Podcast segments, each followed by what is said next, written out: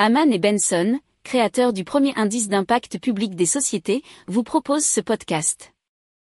Hamman & Benson, a vision for your future.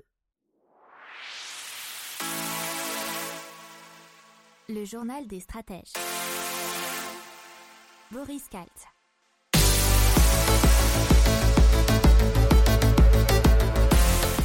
Bonjour à tous et bienvenue dans le journal des stratèges consacré aujourd'hui à la technologie et à l'innovation. Alors on va vous parler d'une plateforme de location de bateaux sur internet, de batteries de voitures qui pourront servir de mini-centrales, mais aussi de recharge autonome pour voitures électriques. On va vous parler aussi de Space Transportation, c'est une fusée pour voyager mais sur Terre. On va vous parler aussi de voiles solaires, d'un téléphérique en Ile-de-France et d'une bouteille plastique 100% végétale. Vous écoutez le journal des stratèges numéro 210 et ça commence tout de suite. Hamman & Benson, a vision for your future. Le journal des stratèges. Alors on commence tout de suite avec Captain Skipper. C'est une plateforme de location de bateaux sur internet. Alors le but, c'est bien sûr de mettre en relation une personne qui a un bateau avec une autre personne qui veut un bateau. Alors c'est fait pour particuliers mais aussi pour les professionnels. Ils se concentrent sur des bateaux utilisés pour des navigations surtout à la journée. Alors pour l'instant, la flotte se situe en majorité en Méditerranée française.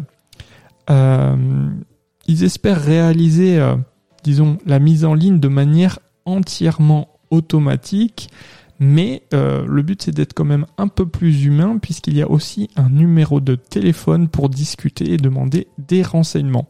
Alors comment ça se passe ? Il y aura une commission qui s'élève à 10% facturée au propriétaire du bateau. Alors la totalité des sommes est reversée 48 heures après l'accord, et cela avec anticipation de la navigation réelle. Hamman & Benson, a vision for your future. Le journal des stratèges. Alors, les batteries de voitures qui pourraient alimenter le réseau. Alors, c'est ce dont nous a parlé RTE, donc le réseau électrique français. La nouvelle génération de batteries sur les véhicules électriques permettrait de charger, mais également de renvoyer de l'électricité vers le réseau, selon l'article d'Europe 1.fr. Ça ferait donc un système de vase communicant, puisque c'est intéressant, puisqu'une voiture reste garée environ 90% du temps. Alors, Yannick Jacquemart, directeur de l'économie du système électrique de RTE, a expliqué chez Europe 1 que les batteries sont un moyen extrêmement performant pour répondre rapidement. Et donc, ils s'attendent à ce type d'équilibrage rapide soit essentiellement fourni par des batteries d'ici aux prochaines années plutôt que de construire ou de mobiliser des centrales nucléaires ou hydrauliques.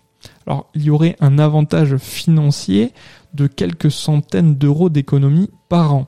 Ça serait aussi également quelques dizaines d'euros par an si on peut réinjecter l'électricité de leur batterie, nous dit Olivier Dubois, qui est directeur mobilité électrique chez EDF.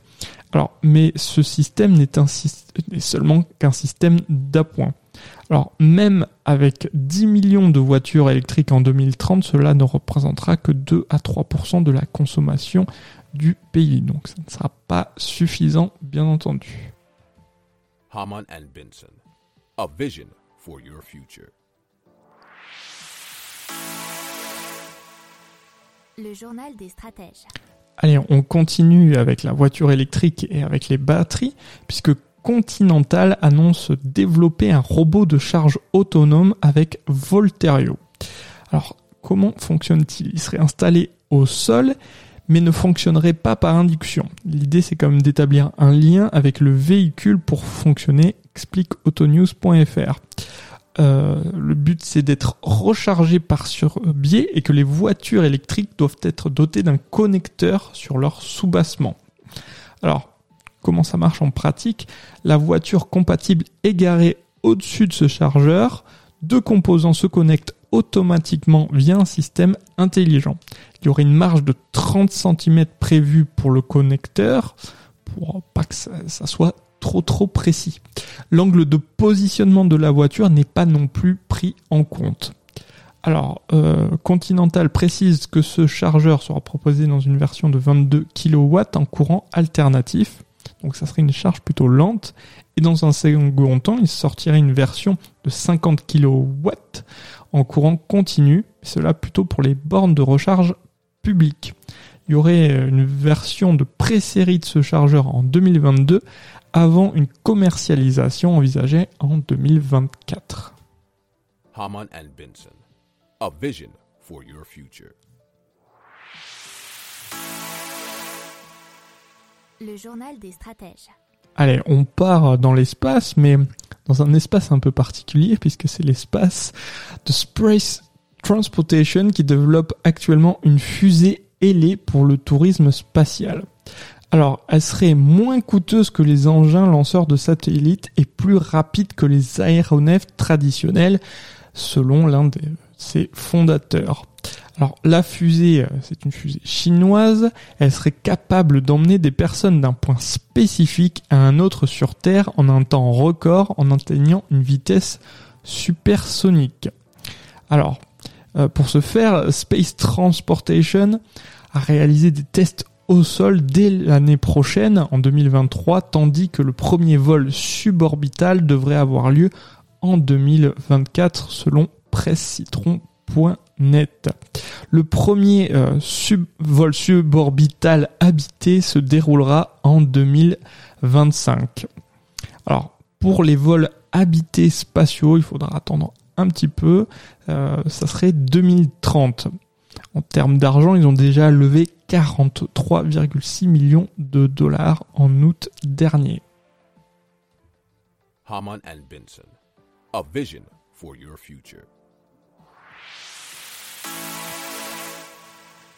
Le journal des stratèges. Allez, on continue avec des voiles solaires. Et c'est celle d'EOL qui, comme son nom l'indique, développe un projet innovant de voiles photovoltaïques. Alors, c'est destiné à la production d'énergie verte pour l'alimentation des bateaux, mais cette voile solaire s'appuie sur des générateurs électriques en tissu et membrane à base de cellules photovoltaïques organiques, qu'on appelle OPV.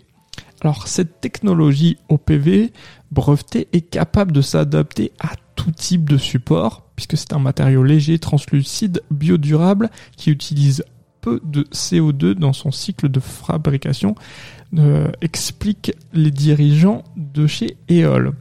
Alors, les OPV d'EOL équiperont aussi des dirigeables électriques, par exemple l'Hélio Transocéan, qui a été construit en vue de record de la Transméditerranée en 2023. L'an prochain, il y aura aussi un ballon fixe photovoltaïque qui alimentera une station de recharge électrique pour les téléphones et les vélos. Alors, la première commercialisation d'une grande voile photovoltaïque pour les bateaux de plaisance est prévue en 2023. Et ils ont un objectif de rentabilité à horizon 2024. Hamman & Benson, a vision for your future. Le journal des stratèges. Allez, on parle de téléphérique d'Île-de-France qui s'appelle Cable 1. Et il va apparaître prochainement en région parisienne. Alors, c'est Laurent Prosp, qui est directeur général d'Île-de-France Mobilité, qui l'a annoncé.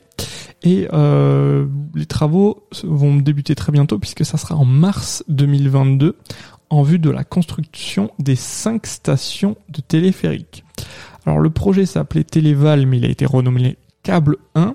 Et il pourrait être accessible dès 2025. À quoi ça va servir ? Ça va servir à joindre en 17 minutes les 4,5 km entre la pointe du lac à Créteil et à Villeneuve-Saint-Georges en passant par Valenton. Il y aura 1600 voyageurs par heure et par sens de circulation. Alors, il y aura aussi des pylônes plus éloignés, au possible des habitations, pour qu'ils s'intègrent apparemment au maximum paysage. C'est le fruit de 14 ans de réflexion. Ça a mobilisé 132 millions d'euros. 49% ont été financés par les habitants d'Île-de-France, 30% par ceux qui habitent dans le Val-de-Marne et 21% par l'État, donc par tous les Français. Hamman and Benson, a vision for your future. Le journal des stratèges. Allez, on parle de bouteilles en plastique 100% végétales et c'est le groupe Suntory qui s'est lancé dans l'aventure puisque d'ici 2030, ils ont l'ambition de fabriquer 100% de leurs bouteilles à partir de plastique durable. Alors, depuis 2012, il faut savoir qu'ils ont investi une partie de leur manne financière dans une entreprise américaine qui s'appelle Anellotech qui développe une technologie unique pour créer du PET 100% végétal. Alors, dans l'idée, Suntory Beverage, il faut savoir que ce sont les propriétaires notamment d'Orogina et Schweppes, donc des gros producteurs de bouteilles en plastique. Alors, cette entreprise, Anellotech, a mis au point un procédé breveté qui s'appelle Bioticat, qui permet, grâce à un système de pyrolyse utilisant des catalyseurs spécifiques, d'obtenir ce PET à partir de copeaux de bois durables. C'est une première mondiale, nous explique l'article. Cependant, il faudra être apparemment un petit peu patient puisque le groupe ne prévoit une production à grande échelle de ces contenants qu'à l'horizon 2030. Alors le PET végétal est 100% recyclable, mais il n'est pas biodégradable, donc à peu près le même problème que le plastique au niveau de la pollution, au moins visuelle. Hamman and Benson, a vision for your future. Le journal des stratèges. Voilà, c'est tout pour aujourd'hui. Je vous souhaite une excellente journée et je vous dis à demain pour plus d'infos. Ciao. Pour approfondir ces sujets, abonnez-vous à la newsletter de Hamman & Benson et écoutez nos autres podcasts que vous retrouverez dans les notes de l'émission ou sur notre site internet.